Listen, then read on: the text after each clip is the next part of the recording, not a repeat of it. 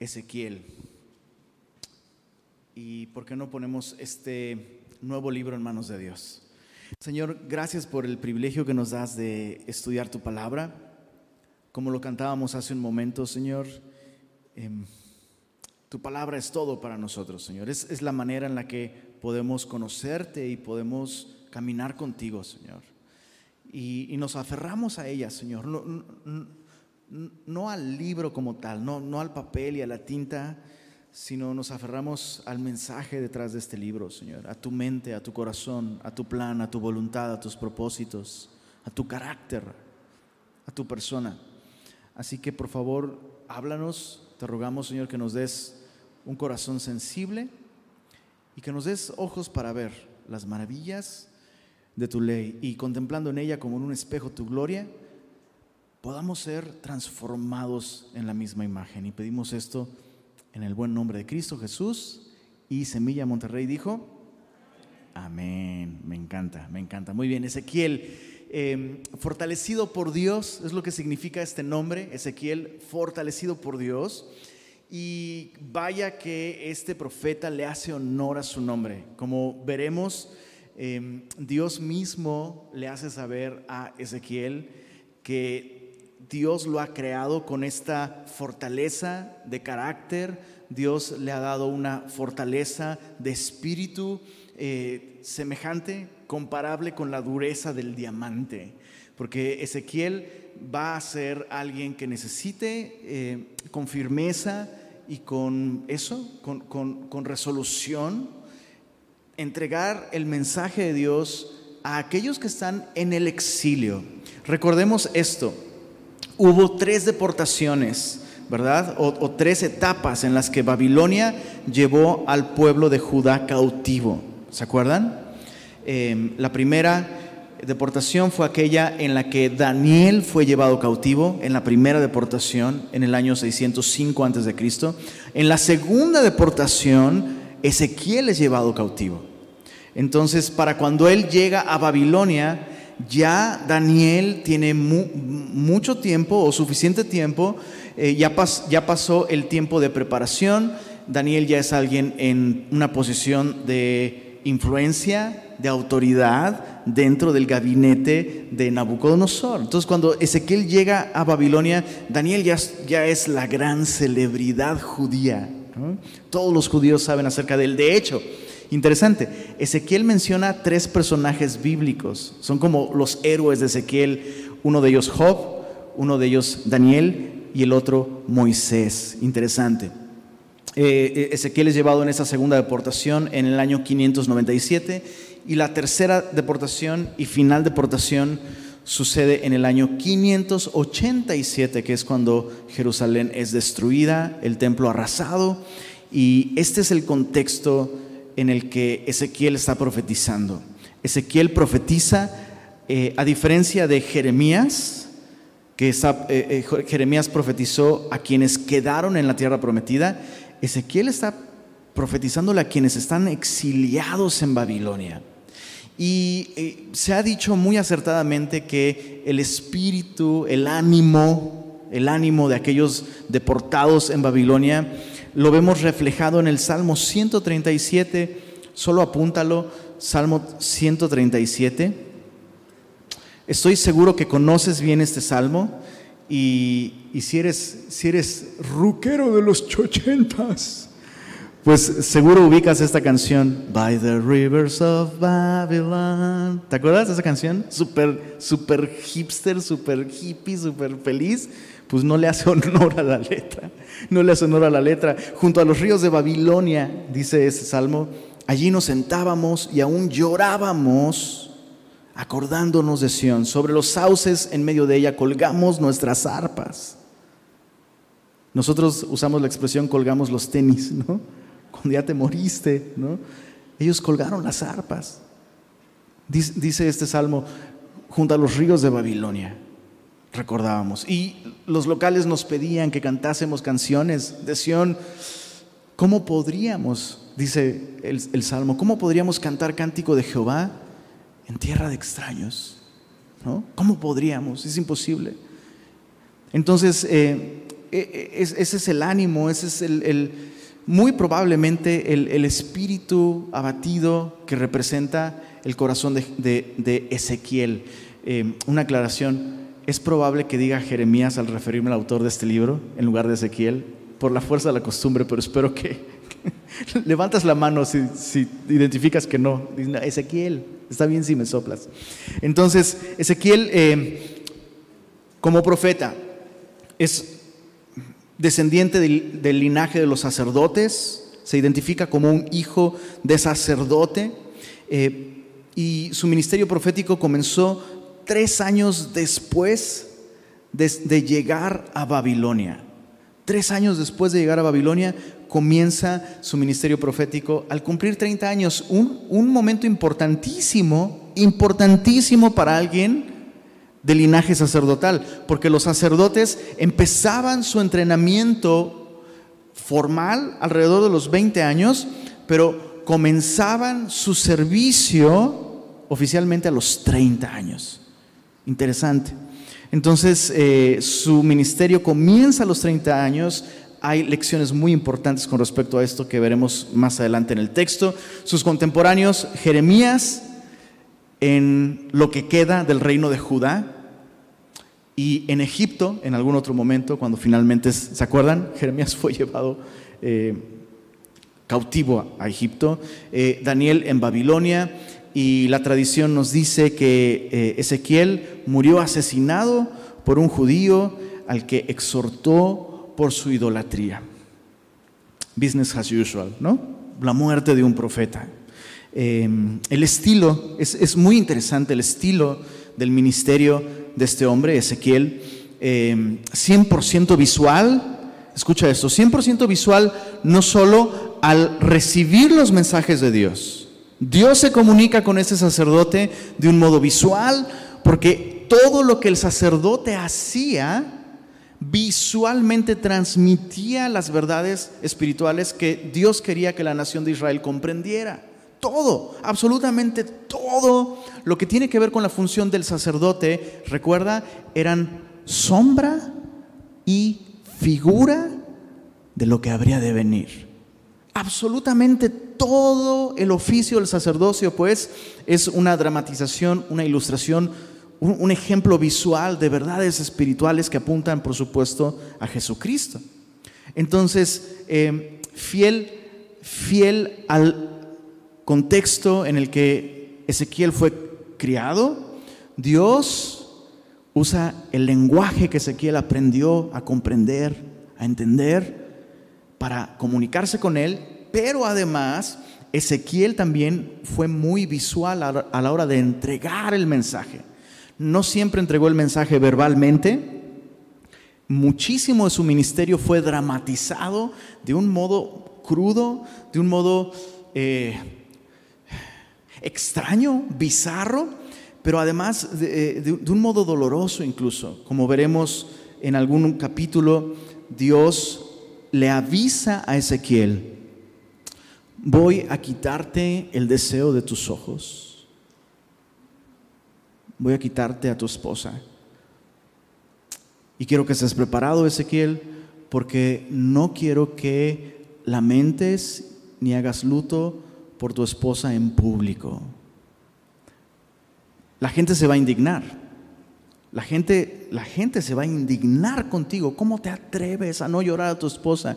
Y ese es el mensaje para la nación de Israel. La nación de Israel es mi esposa ha muerto y nadie está llorando lo que murió con el pecado de la nación. Nadie está llorando que se perdió esta, nadie está llorando mi viudez.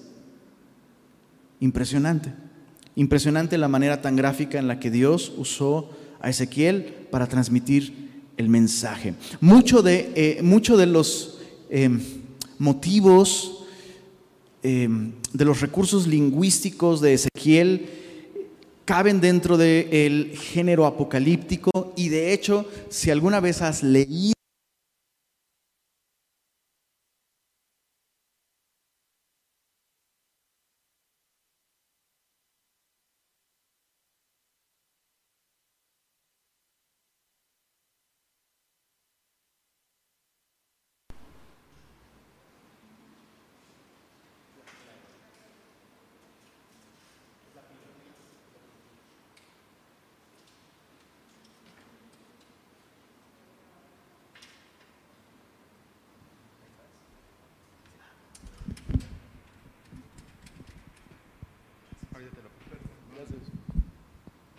Sí, ahí está. Entonces, les decía, lo bueno es que fue el micrófono y no el predicador el que se quedó sin pila.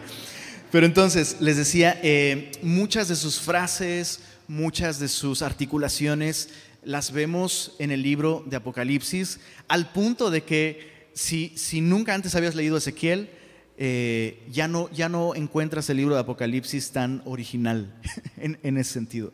Y te das cuenta que el apóstol Juan realmente era un judío devoto de la Escritura, y lo que él conocía de la Escritura fue en parte de lo que él se valió para escribir su propio libro. Entonces, el tema del libro, ¿cuál es el tema del libro de Ezequiel?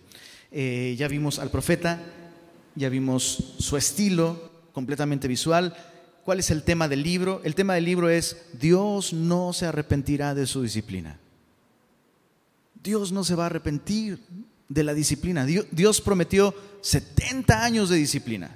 Es lo que Dios prometió.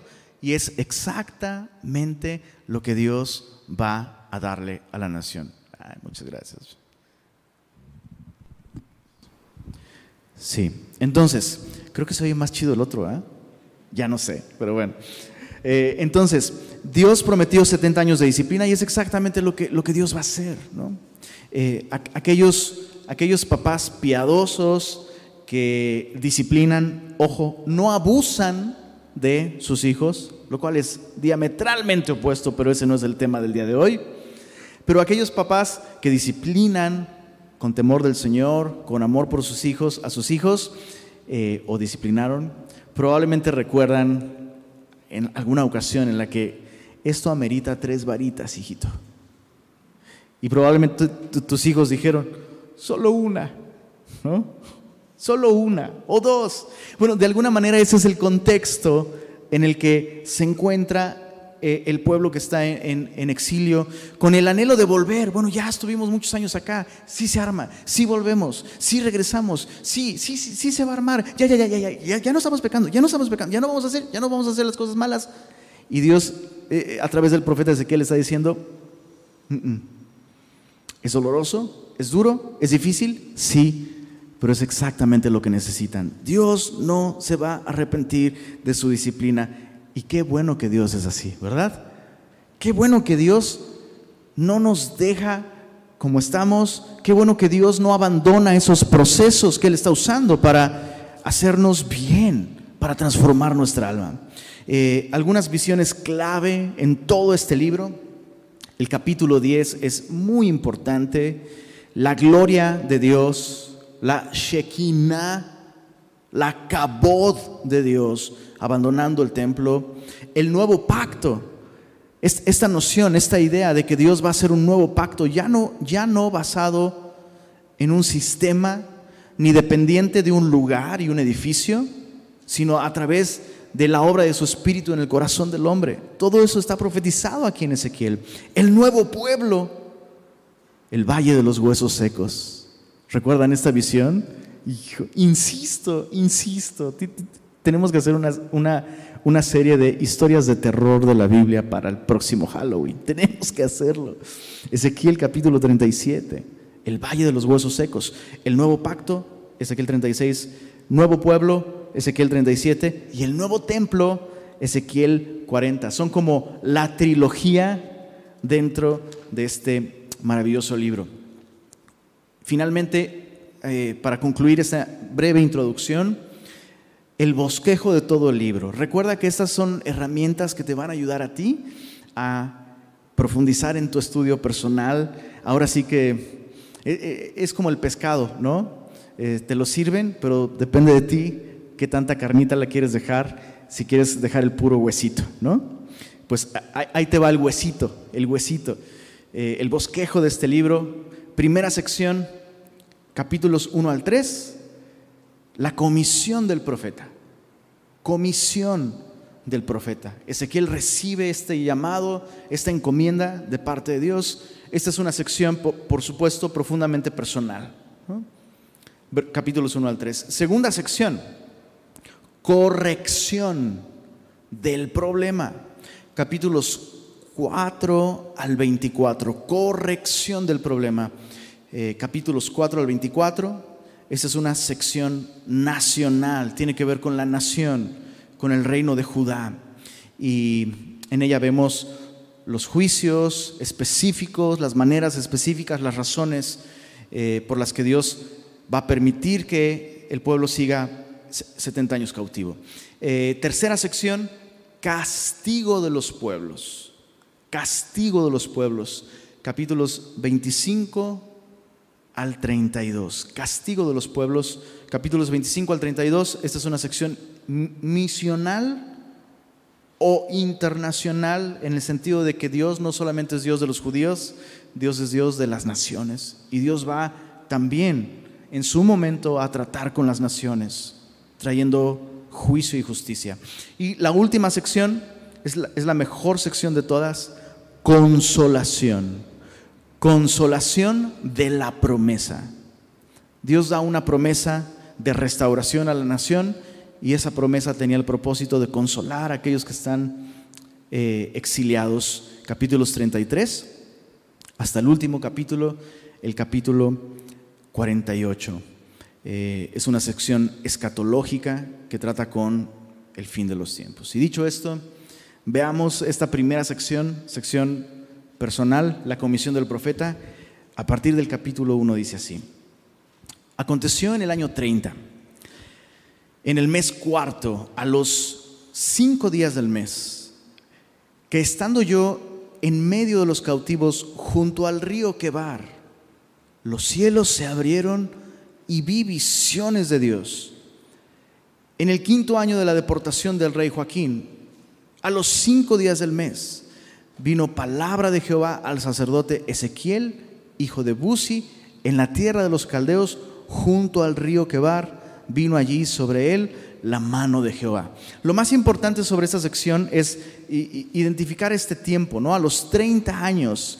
Recuerda que la Biblia siempre da marcas temporales, pero cuando esas marcas temporales se asocian con algún gobernante o con algún evento, eso se aclara allí, ¿no? Aquí Ezequiel está diciendo simplemente en el año 30, en el mes cuarto, pero no nos da una referencia asociada con algún gobernante, ni en Babilonia ni en Judá. Entonces, la mayoría de eruditos bíblicos concuerdan en que se está refiriendo a su edad, a sus 30 años de edad, ¿no? Y una vez más, no solo el tiempo, sino el lugar. Dice ahí, junto al río Quebar, estando yo en medio de los cautivos junto al río Quebar, que más que río sería como un canal. Recuerda estos dos grandes ríos, ¿no? El Éufrates y el Tigris, ríos muy importantes para Babilonia. Babilonia hacía el máximo uso de estos libros, haciendo canales para irrigación, y había comunidades asentadas cerca de estos canales. Esta comunidad de exiliados era una de esas comunidades que estaban ahí junto a este canal Quebar, y muy probablemente a tono con el Salmo 137, estando junto a estos ríos, junto a estos canales,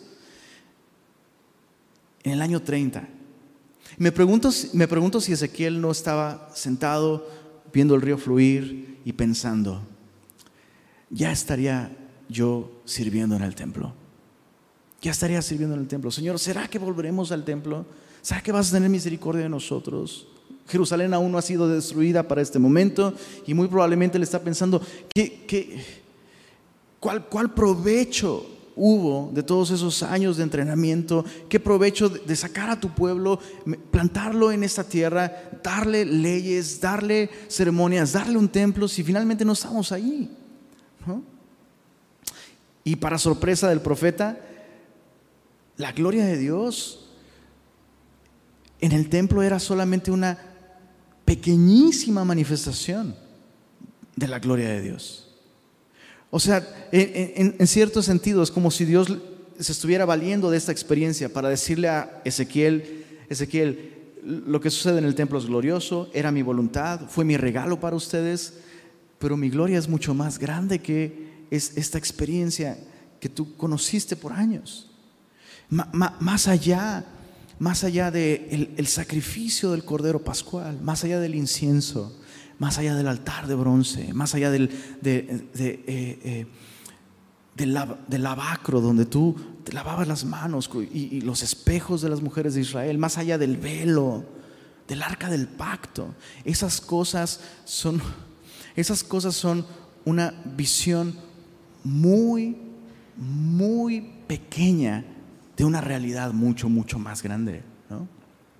Y eso es justo lo que Dios va a mostrarle al profeta. Mira conmigo, dice el verso 4: y miré, y he aquí venía del norte un viento tempestuoso y una gran nube con un fuego envolvente, y alrededor de él un resplandor, y en medio del fuego algo que parecía. Ojo, este es un lenguaje descriptivo, no es un lenguaje preciso. Él está viendo cosas que no existen en este mundo, y se está valiendo de cosas que existen en este mundo para darnos una visión aproximada. Entonces, parecía como bronce refulgente, y en medio de ella la figura de 4 seres vivientes, y esta era su apariencia. Había en ellos semejanza de hombre. Verso 10 dice: y el aspecto de sus caras era cara de hombre y cara de león al lado derecho de los 4, y cara de buey a la izquierda en los 4. Asimismo había en los 4 cara de águila. Y me encanta, insiste, sí, así eran sus caras.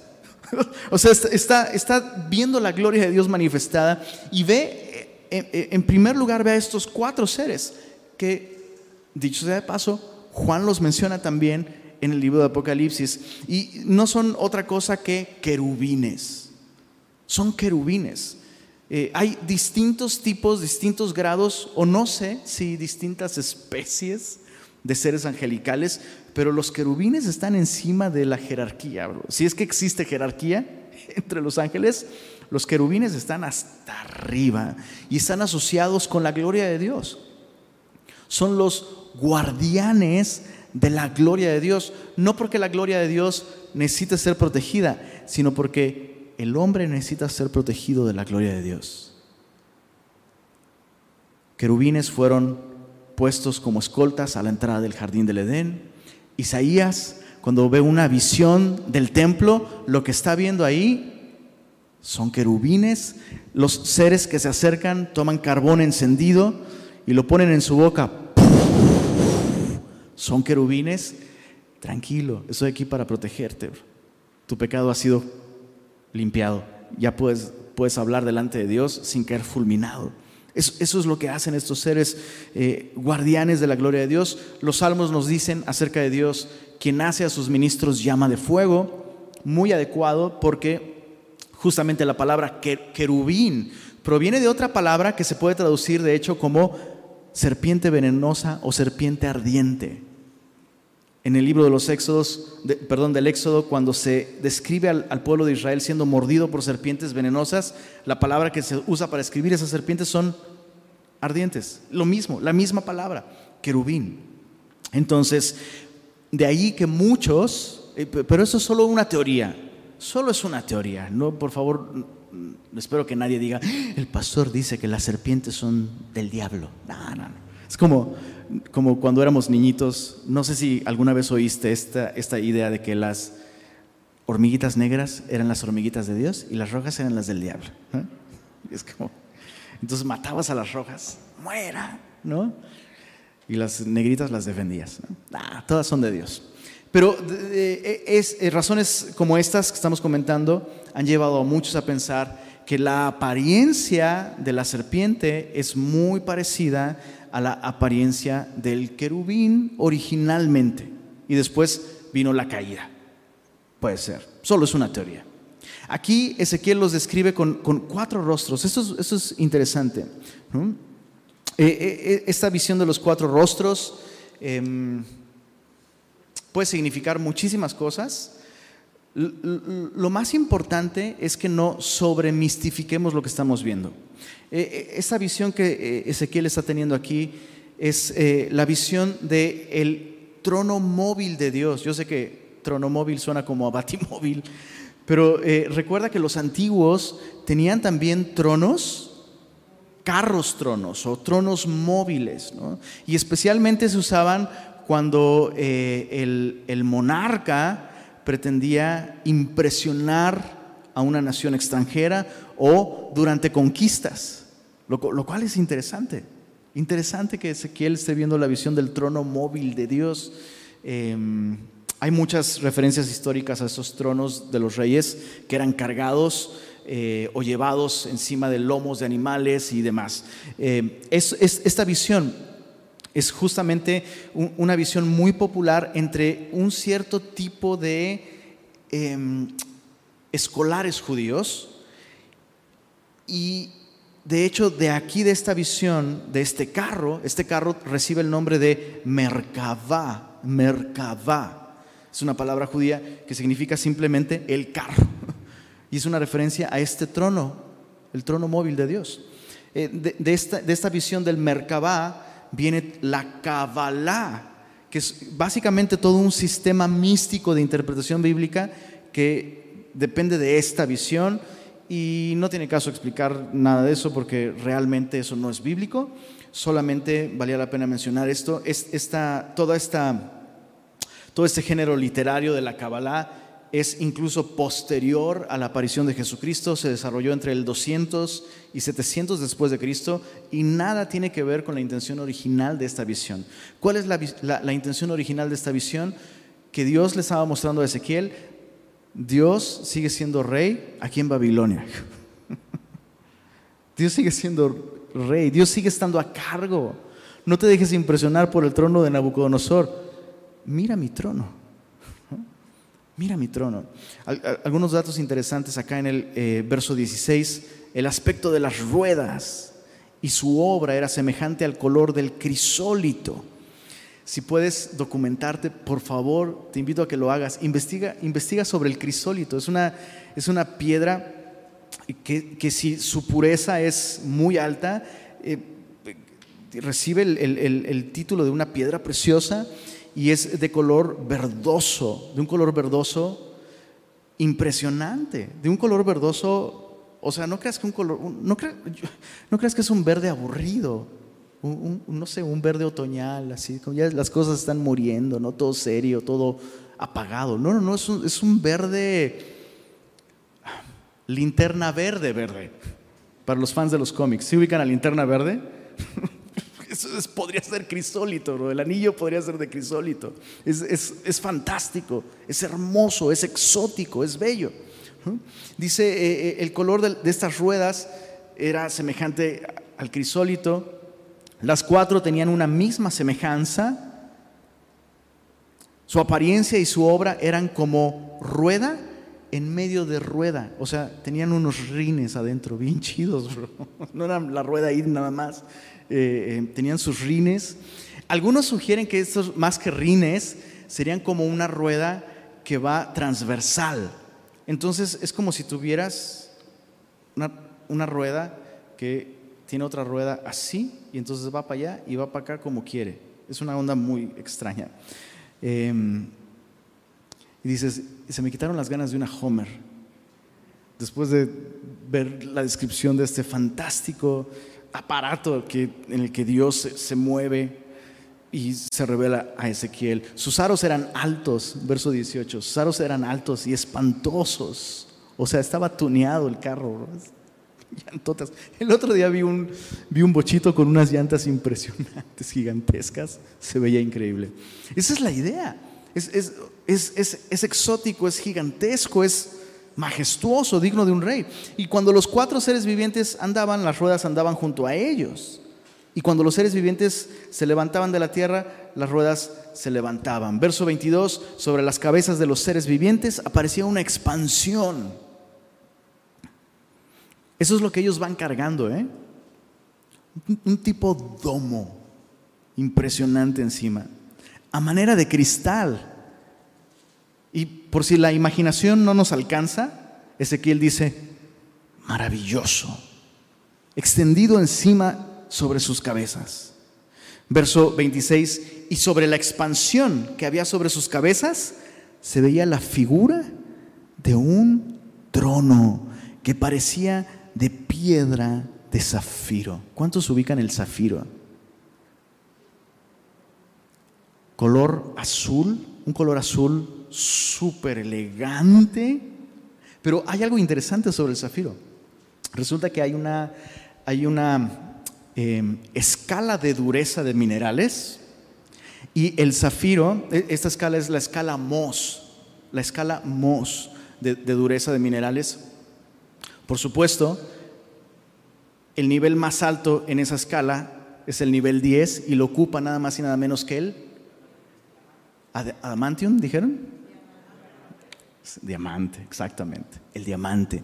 Bueno, este material que Ezequiel está diciendo parece, no está diciendo que es, pero está diciendo parece de zafiro. Interesante porque este ocupa el lugar 9 en la escala de dureza. O sea, es un trono duro, es un trono firme y hermoso. Y sobre la figura del trono había una semejanza que parecía de hombre sentado sobre él. Y vi apariencia como de bronce refulgente, como apariencia de fuego, dentro de ella, en derredor, desde el aspecto de sus lomos para arriba, y que desde sus lomos para abajo vi que parecía como fuego y que tenía resplandor alrededor, como parece el arco iris que está en las nubes el día que llueve. Así era el parecer del resplandor alrededor. Aquellos que dibujan aquí, por favor, hazte un favor, haznos un favor. Trata de interpretar esto gráficamente. De pronto, si no eres muy visual, solo es información. Lo lees y es como, hasta que lo ves, ¿no? Hasta que lo ves. Haz este ejercicio, trata de vislumbrar en tu mente todo este conjunto de materiales, dimensiones, colores, sonidos incluso, y es una experiencia abrumadora. No existe otra posibilidad que caer postrado, y justamente eso es lo que Ezequiel hará más adelante. Ahora, me encanta que evidentemente la persona que está sentada en el trono es Jesús, evidentemente, porque nadie vio a Dios jamás, el unigénito que está en el seno del Padre, Él le ha dado a conocer. Cada vez que un hombre en la Biblia tiene una visión de Dios, siempre esta visión es una visión de la manifestación de Jesucristo. En toda su gloria lo está viendo. Y este arco iris alrededor de este trono, ¿alguien recuerda cuál es el origen del arco iris? Después del diluvio, Dios, como una señal de una promesa que dio a la humanidad, nunca más volveré a exterminar a la humanidad a través de las aguas. Dios permite que la luz se fragmente y se descomponga en este hermoso aro de colores. Me llama mucho la atención, estaba pensando cómo la comunidad LGBTQZHY y demás agregados han abrazado este símbolo como un símbolo de su comunidad. Y aunque entiendo por qué algunos cristianos pueden sentirse lastimados, ¿no?, en cierto sentido es apropiado que usen ese símbolo, porque la razón por la que la humanidad sigue respirando el día de hoy, no solo, quiero aclarar esto, no solo pensemos en la comunidad LGBTQT como pecadores, porque la Biblia dice que todos somos pecadores, ¿okay? Absolutamente todos somos pecadores. Y la razón por la que el mundo sigue girando, por la que el sol sigue saliendo sobre buenos y malos, por la que el agua sigue cayendo y saciando la sed de justos e injustos, es porque Jesús se viste de fidelidad, como este arco iris. Y ahí está esa garantía. Está esa garantía. No es lo que quiero para ti, no es lo que quiero para ti, pero si quieres rebelarte en contra de mí y vivir en contra de mi voluntad, yo no te voy a destruir. Porque Dios no envió a su Hijo para condenar al mundo, sino para salvar al mundo. Entonces, en cierto sentido es apropiado, ¿no?, que ellos tengan este símbolo como un símbolo. Espero que algún día Dios nos permita aproximarnos a este tipo de personas con esa misma actitud. Hey, Dios te ama, eso no es lo que Dios quiere para ti, pero Dios quiere salvarte, Dios no ha venido a condenarte, ¿no? Muy bien, capítulo 2. Viene ahora la comisión, el corazón de esta sección está aquí. Dice así: me dijo, hijo de hombre, ponte sobre tus pies y hablaré contigo. Y luego que me habló, entró el Espíritu en mí, subraya esto en tu Biblia por favor, y me afirmó sobre mis pies y oí al que hablaba. Y me dijo, hijo de hombre, yo te envío a los hijos de Israel, a gentes rebeldes que se rebelaron contra mí. Ellos y sus padres se han rebelado contra mí hasta este mismo día. Un par de cosas que aprendemos en este llamado de Dios es que, número uno, necesitamos ser enviados por Dios y no enviarnos nosotros mismos.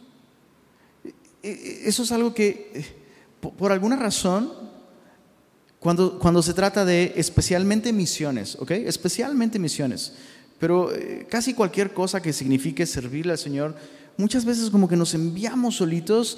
Y recordemos lo que Dios nos ha estado enseñando ya repetidas veces: separados de Él, nada.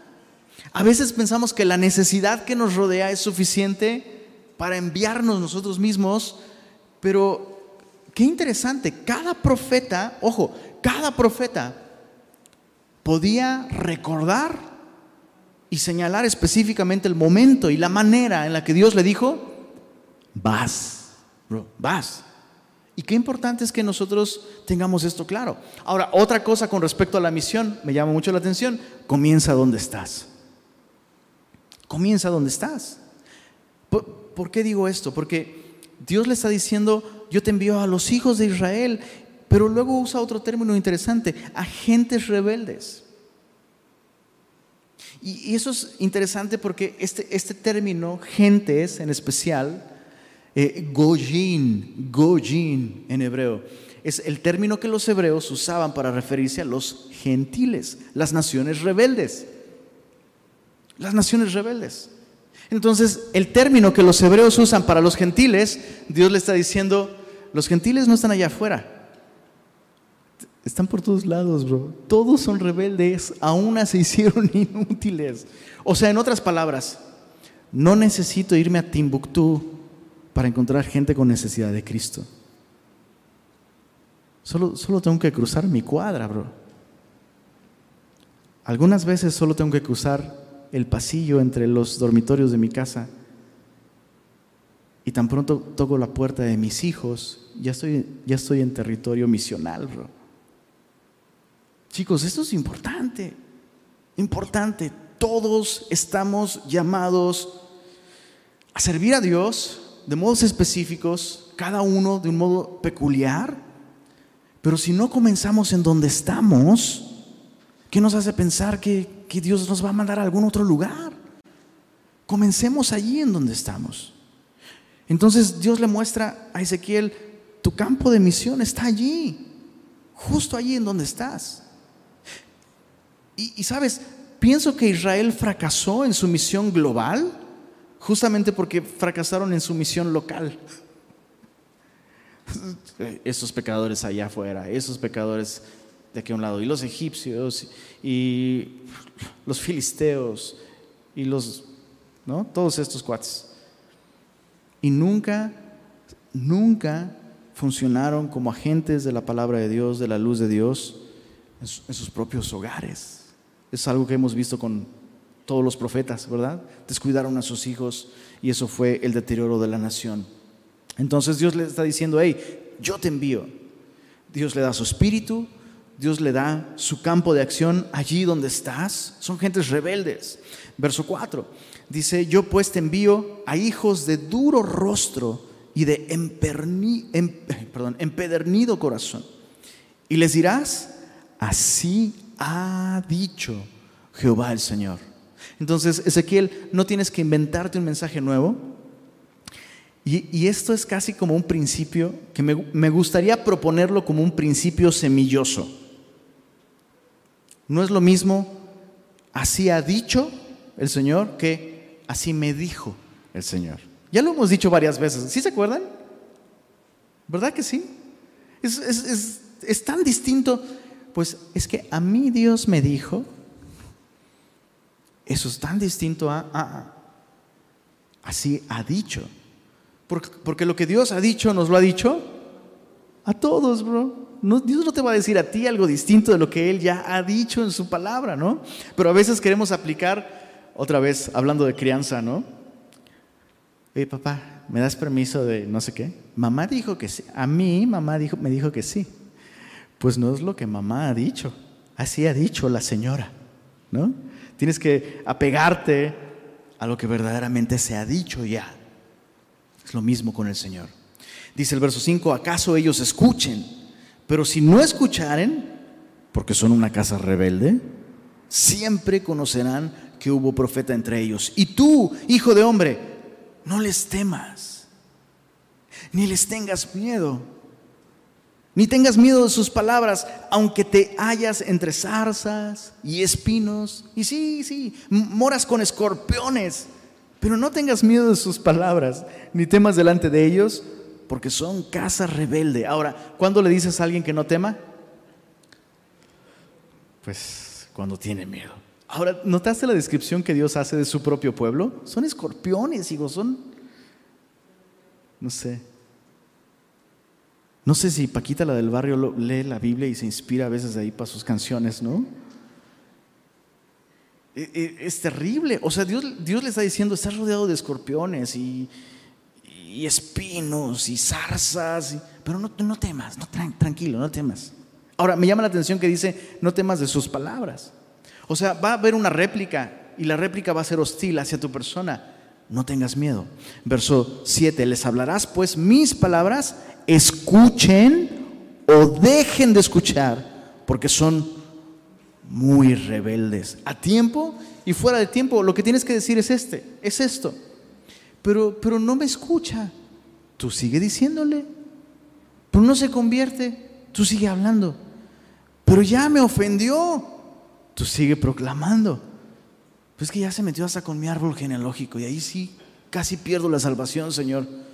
Pues no la pierdas y sigue dando mi mensaje, sigue hablando. ¿Sabes qué me importa más, Ezequiel? Chécate, verso 8, mas tú, hijo de hombre, oye lo que te hablo. Leámoslo todos en voz alta, por favor. No seas rebelde como la casa rebelde. Abre tu boca y come lo que te doy. En otras palabras, el llamado al ministerio es principalmente un llamado a que nosotros oigamos. A veces pensamos en el ministerio como, sí, para que otros escuchen. Dios, úsame para que otros escuchen. Y ciertamente Dios quiere usarte. Pero no podemos esperar que otros escuchen si nosotros mismos no escuchamos. El ministerio es principalmente una herramienta no con la que Dios me usa, sino principalmente con la que Dios me transforma. Chicos, necesitamos tener una visión bíblica del ministerio, cualquiera que ese sea, ¿ok? Cualquiera que ese sea un ministerio dentro de la iglesia o no asociado con la iglesia. Servir al Señor va a implicar retos, va a implicar dificultades. El matrimonio, tienes que ver como ministerio. La paternidad, tu trabajo allá afuera, tu relación con otros, tienes que verlo como ministerio. Y a veces va a ser difícil, a veces va a ser duro. O sea, no podemos romantizar al ministerio. Ay, servir al Señor, uy, qué padrísimo servir al Señor, todo color de rojo, uy, me encanta, súper padre. Porque entonces, el primer escorpión que te aparezca por ahí, el primer hermano espinoso, que aparte, ¿se te ha enterrado una espina caminando así como, y se te pega aquí y tú, suelta? Y no te suelta. El ministerio está lleno de eso. Porque esas cosas, esas personas, esas situaciones espinosas y venenosas, las necesitas, las necesito. Dios las usa para transformarnos a nosotros primero. No seas rebelde tú, escucha. Capítulo 3, me dijo, hijo de hombre, come lo que hayas, come este rollo y ve a la casa de Israel. Y abrí mi boca y me hizo comer aquel rollo. Y me dijo, hijo de hombre, alimenta tu vientre Llena tus entrañas de este rollo que yo te doy. Y lo comí y fue en mi boca dulce como miel. Verso 4. Luego me dijo: hijo de hombre, ve y entra a la casa de Israel y habla a ellos con mis palabras. Porque no eres enviado a pueblo de habla profunda ni de lengua difícil, sino a la casa de Israel. No a muchos pueblos de habla profunda ni lengua difícil, cuyas palabras no entiendas. Y si a ellos te enviara, a ellos te oirán. O sea, si te mando a los chinos, aunque no hables chino, te van a entender y te van a escuchar. Pero estos, la casa de Israel, no te querrá oír. Ahora, mira la razón. Observa la razón. Verso 7. No te querrá oír porque no me quiere oír a mí. Cada vez que nos toca compartir con alguien una advertencia amorosa del Señor, una reprensión, una exhortación, cada vez que nos rechacen, debemos recordar esto. La razón por la que esta persona me rechaza no tiene que ver conmigo, a menos que la manera en la que nosotros les hemos hablado pues no sea una manera muy piadosa, ¿no? Pero si ese no es el caso, tenemos que recordar. No podemos indignarnos, o sea, la paciencia del Señor es tan increíble, Ezequiel no tiene idea de la magnitud de la paciencia de Dios hasta que Dios le dice: a ver, ven. Es como cuando ves a tu jugador favorito, analogía del fútbol, ¿no? Porque hay que hablar el lenguaje de la cultura. Cuando ves a tu jugador favorito, ¿no? Y le hacen el pase y no concreta el gol, y le hacen otro pase y... ¿pero cómo? Si está refaz, pues mira, nada más, ay, pégale, oh, no puede ser, ¿no? Hasta que tú estás en la cancha y te pasan el balón, bro. ¿Ah? Dios lo que está haciendo aquí es: vente, Ezequiel, vamos a echarnos una cascarita con el pueblo de Israel y verás. Y voy a compartir contigo un poco de lo difícil que es tratar con un pecador. Y sabes, al final yo estoy convencido. Ezequiel, al ver la dureza de su pueblo, es advertido principalmente del peligro de que haya dureza en su propio corazón. ¿Cómo debemos tratar con la gente que rechaza al Señor? Ya sea aquellos que no son cristianos. ¿Indignarnos?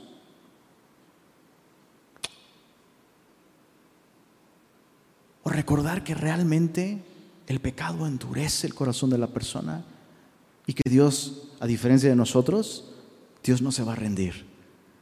Dios va a seguir hablándoles, Dios va a seguir buscándoles, Dios va a seguir siendo paciente con ellos. Mira el verso 8. He aquí, yo echo tu rostro fuerte contra los rostros de ellos, y tu frente fuerte contra sus fuertes. Mira el verso 9, por favor. Dice ahí: como diamante, más fuerte que pedernal he hecho tu frente. No los temas, ni tengas miedo delante de ellos, porque son casa rebelde. Esta fue una manera muy poética, muy polite, muy elegante de decirle a Ezequiel: ¿por qué crees que eres tan cabeza dura, mi querido Ezequiel? O sea, eso de lo que se quejaban tus papás, ahora a los cabezas duras les decimos: ay, mi hijo es de voluntad firme. Ah, es un rebelde, es lo que estás diciendo. Tiene cabeza dura, ¿no? Y, ¿sabes? Estaba pensando en esto. No me imagino cuántas veces sus papás lloraban, probablemente, ¿no? ¿Qué vamos a hacer con Ezequiel? O sea, el cuate no entiende, no puede ser. Nunca va a ser sacerdote, nunca va a poder servir en el templo, es un cabeza dura. Y probablemente Dios en el cielo riéndose por la ironía de la verdad. Las dos cosas eran verdad. Este niño de voluntad firme no iba a servir como sacerdote, pero eso de lo que sus papás se quejaban era exactamente la característica de la que Dios se iba a valer para usar a Ezequiel para un propósito mayor que el que sus papás pensaban. Solo un paréntesis de escuela para padres. Nuestros niños, nuestros hijos tendrán tanta ventaja en su caminar espiritual dependiendo de cómo tú y yo les ayudamos. Y es un arma de dos filos. Normalmente ves al niño de voluntad firme, normalmente, no siempre, pero normalmente ves al niño de voluntad firme como el niño problema. Y al niño dócil lo ves como, ay, es maravilloso, es súper lindo, ¿no? Todo lo que le digo lo hace, Y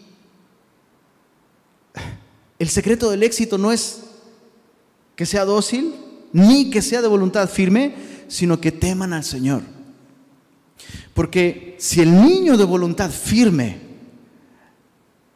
con la gracia de Dios, es ayudado por sus padres a temer al Señor, oh boy, lo que estás criando es un Ezequiel, un hombre que aunque toda la nación le vuelva la espalda al Señor, este cuate va a ser de voluntad firme y su espíritu va a estar duro en contra de la tendencia y del pecado y la tentación.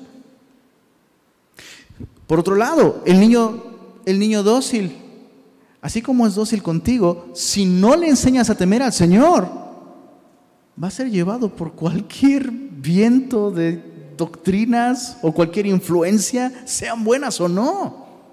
Entonces la clave no está, uy, mi hijo es de voluntad firme, es un problema. No. Ah, entonces es una bendición. Depende, ¿qué es lo que estás haciendo con él? Y lo mismo el niño de voluntad dócil. Si el niño de voluntad dócil teme al Señor, va a ser dócil ¿con quién? Con el Señor. Entonces, Ezequiel, me pregunto si sus papás alcanzaban a vislumbrar lo que iba a suceder con él. Bueno, verso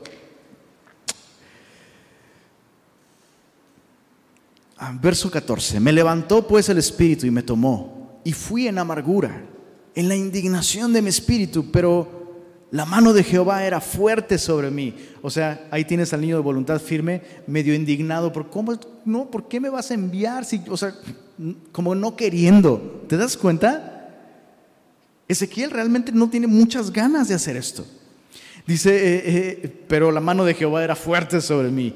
Y vine a los cautivos en Tel Aviv. Ojo, este no es el Tel Aviv que se encuentra en el territorio de Israel el día de hoy. Tel Aviv, de hecho, es un nombre bastante común para comunidades judías. Y recuerda que Tel es esta elevación no natural, sino hecha por el hombre. Y este es un asentamiento en Babilonia. No tiene que ver con el Tel Aviv del día de hoy. Entonces fue a esta comunidad que moraban junto al río Quebar. Y mira lo que dice ahí. Y me senté donde ellos estaban, sentados. Y allí permanecí. ¿Qué dice ahí? 7 días atónito entre ellos. En otras palabras, perplejo, abatido. O sea, el cuate no hizo nada. Es como el 80% de las veces que digo el niñito, me estoy refiriendo a mi niñita. Pero bueno, es como el niñito que le dices, recoge tus zapatos. No, que sí, recógelos. No, es de que no puedo. Sí puedes. A ver, yo te ayudo, vamos. Entonces vas al lugar donde están los zapatos, ahí están, no que no los encontrabas, ahí están. Y el niño nomás se queda así.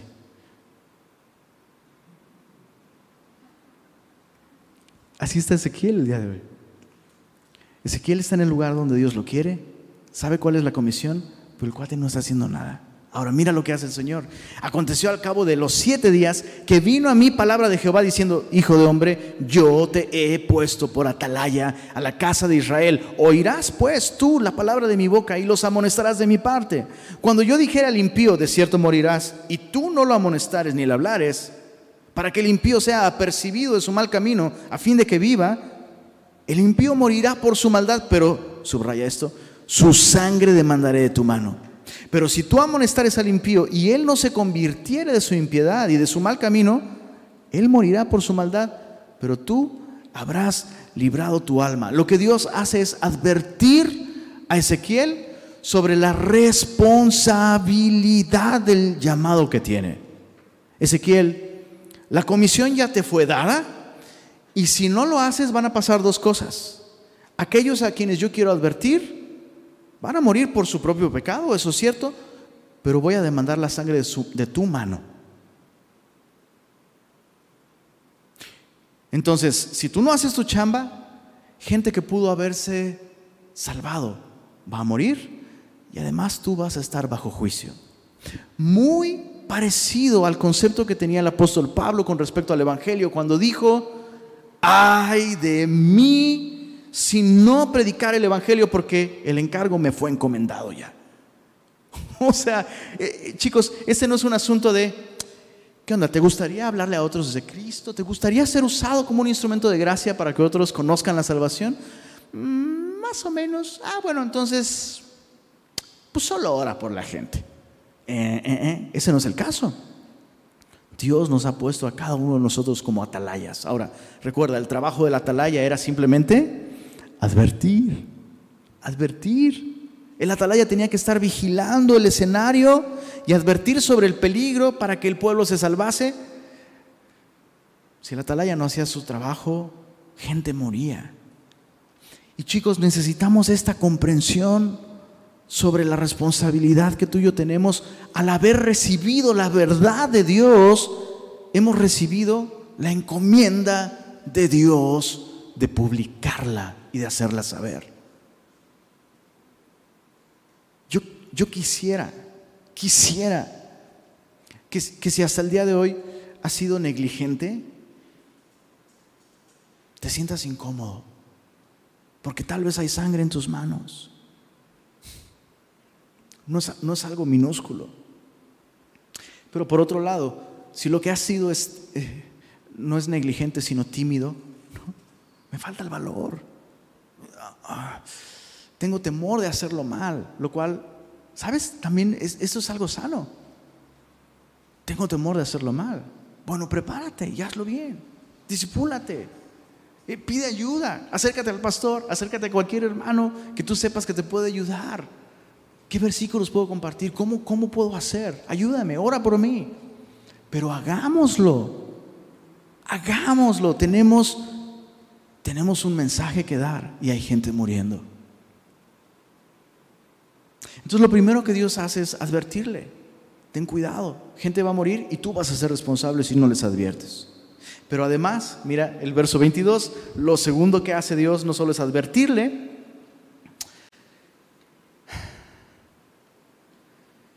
sino Dios una vez más le muestra una visión de su propia persona. Verso 22, vino allí la mano de Jehová sobre mí y me dijo: levántate y sal al campo, y allí hablaré contigo. Y me levanté y salí al campo, y he aquí que allí estaba la gloria de Jehová, como la gloria que había visto junto al río Quebar, y me postré sobre mi rostro. Entonces entró el Espíritu en mí, ¿y qué dice ahí? Me afirmó sobre mis pies y me habló y me dijo: entra y enciérrate dentro de tu casa. Y tú, oh hijo de hombre, he aquí que pondrán sobre ti cuerdas y con ellas te ligarán, y no saldrás entre ellos, y haré que se pegue tu lengua a tu paladar y estarás mudo, y no serás a ellos varón que reprende, porque son casa rebelde. ¿Qué es lo que Dios está haciendo? Lo que Dios está haciendo es decirle: ok, ¿te da miedo hablar? No te preocupes, hay otras maneras de transmitir la verdad. Es más, yo voy a pegar tu lengua a tu paladar, te voy a usar para que ellos vean la verdad en tu propia vida, y se van a ir sobre ti, bro, y vas a querer responderles, pero no te preocupes, voy a hacer que tu lengua se pegue a tu paladar. ¿Y cómo es que Dios hizo eso? Por medio de su Espíritu. Entonces eso sigue siendo real con nosotros. Dios nos da la comisión, Dios nos da el mensaje, pero más importante, Dios nos da su Espíritu para poder ser testigos efectivos de nuestro Dios y comunicadores congruentes de su mensaje, porque de nada sirve hablarlo si nuestra vida no refleja las verdades que nosotros estamos hablando. Por eso es que necesitamos el Espíritu Santo en nuestra vida. Necesitamos su poder en nosotros. Antes de terminar el estudio de hoy, solo quisiera atraer tu atención a un aspecto importante de la obra del Espíritu aquí. ¿Te diste cuenta que cada vez que el Espíritu obra o entra en Ezequiel, lo afirma sobre sus pies y le dice: levántate? Entonces, Perdón, pero en la Biblia yo no veo al Espíritu tirando a nadie, sino más bien levantándolos. Y gente que cae por la manifestación de la gloria de Dios, como incluso Juan en el Apocalipsis, ¿no? Gente que cae ante la presencia de Dios es eventualmente levantada, fortalecida por algún ángel o el mismo Jesús. Levántate, ponte sobre tus pies y escucha. Entonces, solo llama la atención esto, que el Espíritu Santo no su obra nunca va a ser una obra desconectada de nuestro entendimiento. Él va a obrar de esta manera, ¿no? Dice el verso 27, mas cuando yo te hubiere hablado, abriré tu boca y les dirás, así ha dicho Jehová el Señor. En otras palabras, ok, Jeremías, vamos a empezar primero actuando el mensaje. Si lo que no quieres es hablar, vamos a empezar actuando el mensaje, y eventualmente, cuando estés listo, te voy a usar para abrir tu boca y vas a dar el mensaje.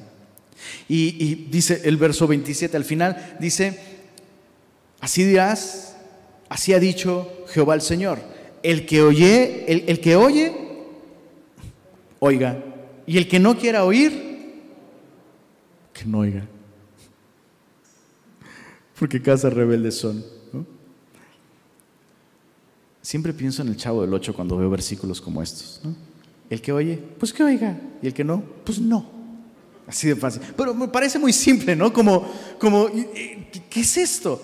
¿Acaso esto es un berrinche de Dios?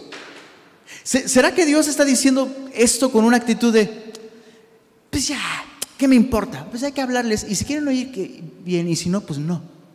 ¿Será que Dios está como haciendo berrinche? No, chicos, esto no es indiferencia, escucha, sino intención. Intención. Esta es justamente la intención de Dios.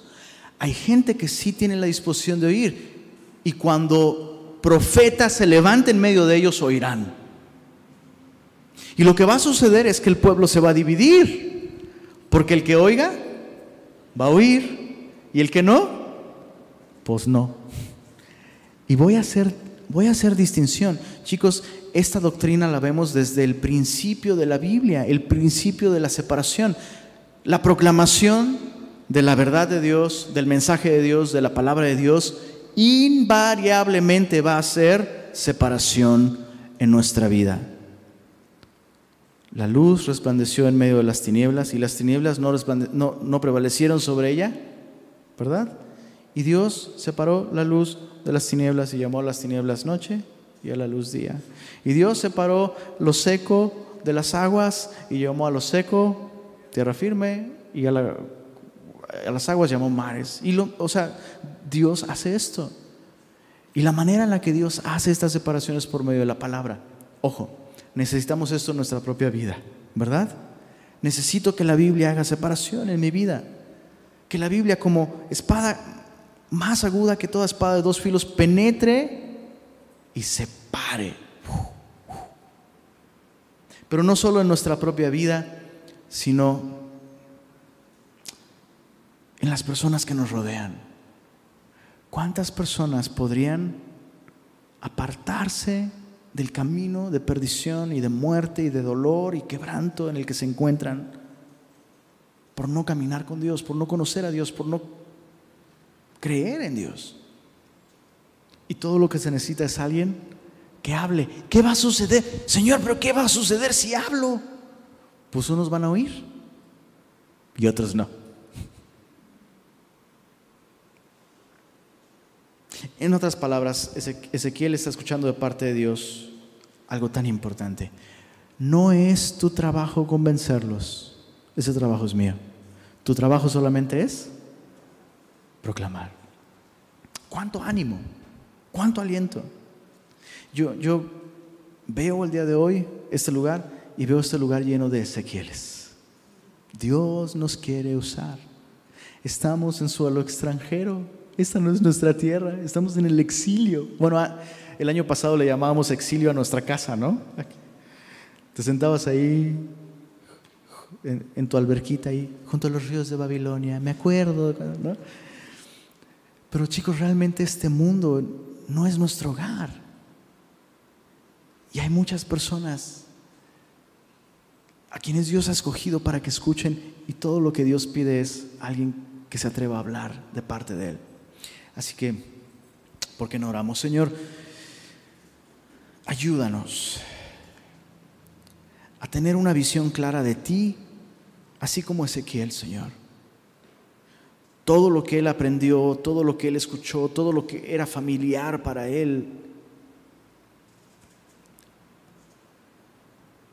se volvió real cuando tú te manifestaste a su vida, abriste los cielos y las cosas que él veía en el templo, apuntando a cosas más grandes, por fin impactaron su vida, Señor. Te pedimos eso para nosotros, Señor, que todo aquello que tal vez por años hemos estudiado y hemos memorizado y razonado y comprendido en nuestra mente, Señor, no nos sirve si tú no abres nuestros ojos y te revelas a nosotros. Y, Señor, que al revelarte a nosotros tengamos claro el mensaje y la enorme necesidad que hay a nuestro alrededor, Señor. Danos de tu espíritu, Señor, y permítenos, así como Ezequiel, tener esta firmeza para predicar el mensaje de las buenas nuevas, escuchen o no. Y permite que nuestras vidas sean congruentes con este mensaje, Señor. No queremos solamente verbalizarlo, sino modelarlo con nuestra vida, y necesitamos de tu espíritu para eso, Señor. Ayúdanos, por favor, Señor, y gracias una vez más por tu palabra. En el nombre de Jesús. Amén.